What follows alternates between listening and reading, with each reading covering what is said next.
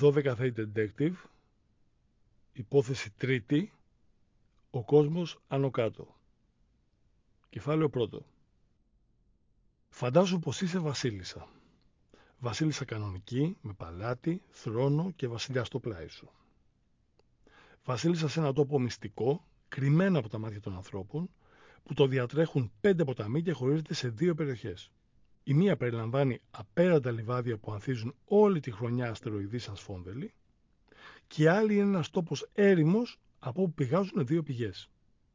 Εκεί, στο συναπάντημα τριών δρόμων, βρίσκεται το παλάτι όπου κατοικείς. Δεν το έλεγες λαμπρό ή πολυτέλεια στο παλάτι, ούτε θα συναντήσεις γεροδεμένους φρουρούς στην είσοδό του, ευγενικούς υπηρέτες και πρόσχαρες καμαριέρες στους διαδρόμους του, καλοζορισμένους μάγειρες στα μαγειρία ή δολοπλόκους αυλικούς να συνομωτούν πίσω από βαριές βελούδινες κουρτίνες. Το παλάτι σου είναι σιωπηλό και σκοτεινό όπως όλα στον κάτω κόσμο. Και είσαι η μόνη που το κατοικείς. Εσύ, η Περσεφόνη, μαζί με τον Πλούτονα, τον βασιλιά και σύζυγό σου, εκείνο που σε είδε μία μέρα να παίζεις και να τρεχοβολά με τις φίλες σου σε μία κοιλάδα με ανθισμένους νάρκισου, σε ερωτεύτηκε, σε έκλεψε και να είσαι τώρα εδώ, στη σιωπή του κάτω κόσμου, να ξεκουκίζεις σπυρί σπυρί το χρόνο ως την ερχόμενη άνοιξη, που θα ξανανεύει στη γη, θα σε τυφλώσει το φως του ήλιου, θα πάρει ο άνεμος τα μαλλιά σου, θα μυρίσει τις πασχαλιές και τις τριανταφυλιέ, θα κυλιστείς στο τρυφερό χορτάρι και θα λατρέψεις για ακόμα μία φορά το πράσινο, το γαλάζιο και το πορτοκαλί.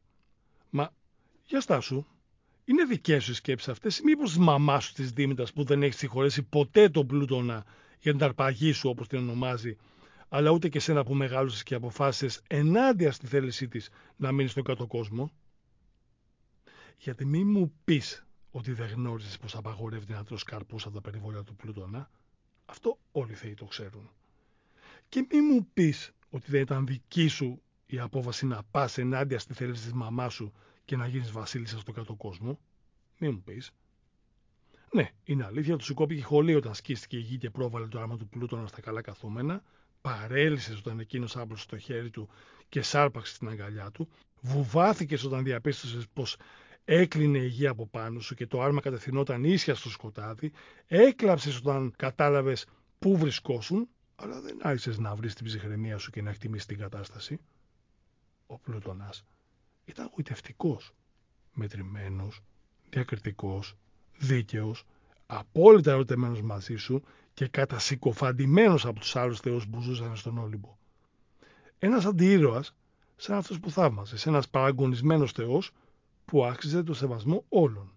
Επιπλέον είχατε κοιναγούσα στη μουσική, στη ζωγραφική, στον ντύσιμο, μοιραζόσασταν τις ίδιες ριζοσπαστικές ιδέες για τον κόσμο, είχατε τις ίδιες ευαισθησίες στο περιβάλλον, με λίγα λόγια ήταν ο ιδανικός σύντροφος για σένα.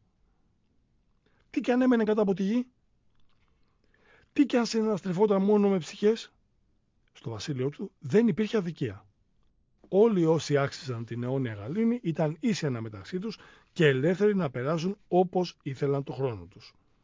Οι υπόλοιποι βέβαια ταλαιπωρούνταν για λάθη του παρελθόντος τους, αλλά δεν ήταν υπεύθυνος γι' αυτό ο Πλούτονας. Έτσι τα είχαν συνοηθεί από την αρχή με τον Δία, έτσι έκανε. Όμως, γιατί να κρίνονται οι ψυχές με βάση το παρελθόν τους ως άνθρωποι και όχι με βάση το έργο τους ως ψυχές, αναρωτιώσουν. Τότε ο κάτω κόσμος θα γινόταν ιδανική πολιτεία και εσύ, ίση ανάμεσα στους ίσους, θα ένιωθες πληρή, χαρούμενη και ευτυχισμένη. Για όλους αυτούς τους λόγους λοιπόν δοκίμασες από τους απαγορευμένους καρπούς και έμεινες στον κάτω κόσμο. Ωραία είναι που περνάς άνοιξη και καλοκαίρι στη γη, δεν παραπονιέσαι, αλλά δεν ήταν επιλογή σου. Συνομωσία της μητέρας σου ήταν που δεν το έχεις χωνεύσει ακόμα πως μεγάλωσες και επέλεξες να ακολουθήσεις άλλο δρόμο από το δικό της. Εσύ έχεις σχέδια, έχεις όραμα και με τη σύμφωνη γνώμη του Πλούτονα έχεις βάλει σκοπό να κάνεις καλύτερο τον κάτω κόσμο και αν γίνει καλύτερος ο κάτω κόσμο, ποιος σου λέει ότι δεν θα πάρει σειρά και ο πάνω κόσμος, ε; Άλλωστε, η ζωή στον κάτω κόσμο δεν έχει καμία σχέση με αυτά που γράφουν οι ποιητές για ψυχές που ουρλιάζουν, απελπισμένες, φαντάσματα που σέρνονται διψασμένα αναζητώντας μάταια την πηγή της μνήμης ή πύρινου ποταμούς που μεταφέρουν στο νερό τους τη θλίψη και το θρήνο των πεθαμένων. Αιδίες. Η ζωή στον κάτω κόσμο έχει τις ομορφιές και τις ασχήμιες της, τις καλές και τις κακές της μέρες, τις ανοιχτοσιέ και τα στενέματά της. Έχει βόλτες στα λιβάδια με τους ασφόνδελους, μπάνια στα νερά του αχαίροντα, κουβεντούλα με τις ψυχές στα ηλίσια πεδία, βαρκάδες στις υπόγειες λίμνες, εξερεύνηση στις πηλιές και στις ρίζες των ηφαιστείων, αστραφτερά κοιτάσματα από ορυκτά και πολύτιμες πέτρες. Η ζωή στον κάτω κόσμο είναι γεμάτη εκπλήξεις που σε περιμένουν σε κάθε γωνία. Να, όπως τες, που ανακάλυψες λίγο μετά τα ηλίσια πεδία εκείνο το απέραντο κοίτασμα από κρίσταλου ζαφυριού που έλαμπε στο σκοτάδι σαν ο γέννητο ουρανός και σχημάτιζε αστερισμούς, μονοπάτια και διαδρόμους, οι οποίοι βυθίζονταν βαθιά μέσα του, ώσπου έσβηναν στην απερατοσύνη του μπλε. Ενθουσιάστηκες με το κοίτασμα αυτό και θέλησες να μοιραστείς την ανακάλυψή σου με τον Πλούτονα. Όταν όμως φτάσετε σήμερα εκεί, το κοίτασμα ήταν κατακαιρματισμένο, ο ουρανός θρηματισμένος, δίχως αστέρια, μονοπάτια και επίπεδα. Θόλο. Τι είχες δει; Κάτι γίνεται εκεί πάνω, είπε σκοτεινιασμένος ο Πλούτονα. Θα κάνουν καμιά εξόριξη πάλι και θα φτάσανε βαθιά, φαίνεται. Και έτσι έμαθες για τα ορυχεία, τις εξορίξεις και όσα κάνουν οι άνθρωποι πάνω στη γη για να εκμεταλλευτούν όσα βρίσκονται κάτω από τα πόδια τους. Και προβληματισμένη βάδιζες στο πλάι του συντρόφου και το παλάτι όταν, σε μια στροφή του δρόμου, πέστε πάνω σε ένα αγόρι. Ένα αγόρι κανονικό. Αγόρι με σάρκα και οστά, σαν αυτά που βλέπεις κάθε φορά που ανεβαίνεις πάνω στη γη. Αγόρι γεμάτο μουτσούρε στο σοκολατί του πρόσωπο, ταλαιπωρημένο, κατατρομαγμένο, αδύνατο, ξυπόλυτο, που φορούσε μονάχα ένα κορελιασμένο παντελονάκι και τουρτούριζε από το κρύο και την υγρασία. Ένα αγόρι από τον κόσμο των ζωντανών στον κάτω κόσμο. Αμέσως έβγαλε τον μπουφάν σου για να το σκεπάσεις, το πήρε αγκαλιά και του έτριψε στην πλάτη για να ζεσταθεί. Έπειτα, όταν το ένιωσες να ησυχάζει, γύρισες και ρώτησε τον Πλούτονα. Τι κάνουμε τώρα; Κεφάλαιο 2. Από το πρωί ο Ερμής ένιωθε κάτι να τον τριγυρνάει. Στην αρχή ήταν δύο μύγες που βούιζαν επίμονα πάνω από το κεφάλι του. Ακολούθησε ένα επίμονο φτάρισμα που δεν έλεγε να σταματήσει, μια έντονη φαγούρα στην παλάμη του δεξιού χεριού του, τα φτερά στο καπέλο του που φτεροκοπούσαν σαν τρελά. Μα, μα, για στάσου. Όταν χτυπάνε τα φτερά στο καπέλο του Ερμή, δεν είναι σημάδι πως κάποιος το ζητάει επιγόντως. Είναι.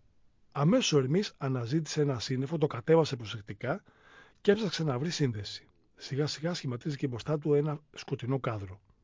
Πάλι δεν έχει συνδέσει, σκέφτηκε. Τότε άκουσε μια γυναικεία φωνή να τον καλεί με το όνομά του. Ερμή, μ' ακούς! Άνοιξε κι άλλο το κάδρο και διάκρινε το περίγραμμα μιας φιγούρας.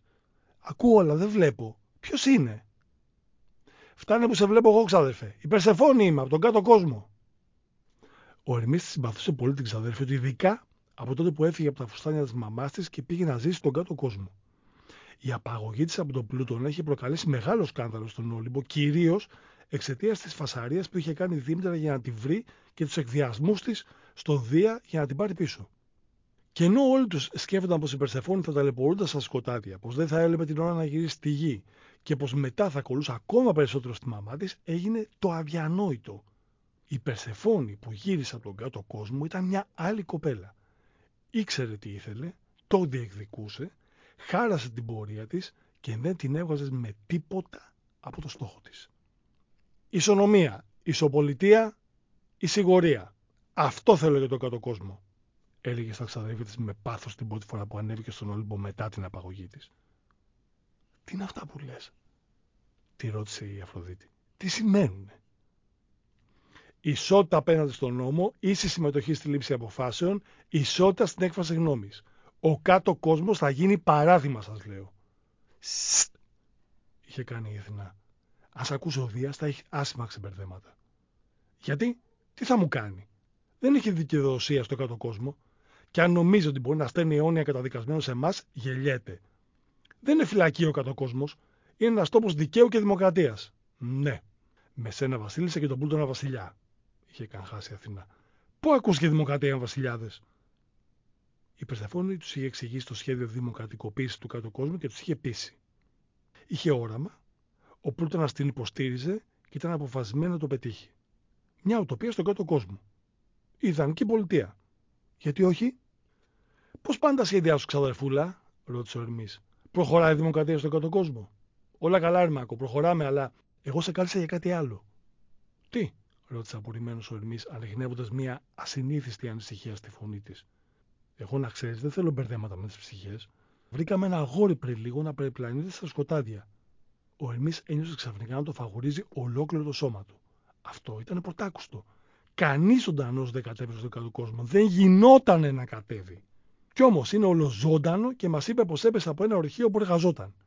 Το αγόρι, σάστησε ο Ερμή. Αυτή είναι δουλειά για μεγάλους. Το ξέρω, ρε Μάκο, και είμαι έξαλλη με αυτό. Προς το παρόν όμως το αγόρι πεινάει και δεν έχω γήινη τροφή εδώ. Πρέπει λοιπόν να του φέρεις κάτι να φάει και στη συνέχεια να βρούμε επιγόντω τους δικούς του. Μετά άσε με μένα να τους μιλήσω για τα δικαιώματα των παιδιών και την παιδική εργασία. Θα κάνεις κάτι. Ε, αυτό που ζητάς είναι δουλειά για το γραφείο ερευνών 12 ΘΕΗ, απάντησε ενθουσιασμένος ο Ερμή. Έρχομαι κάτω να μιλήσω με το μικρό και ξεκινάμε την έρευνα.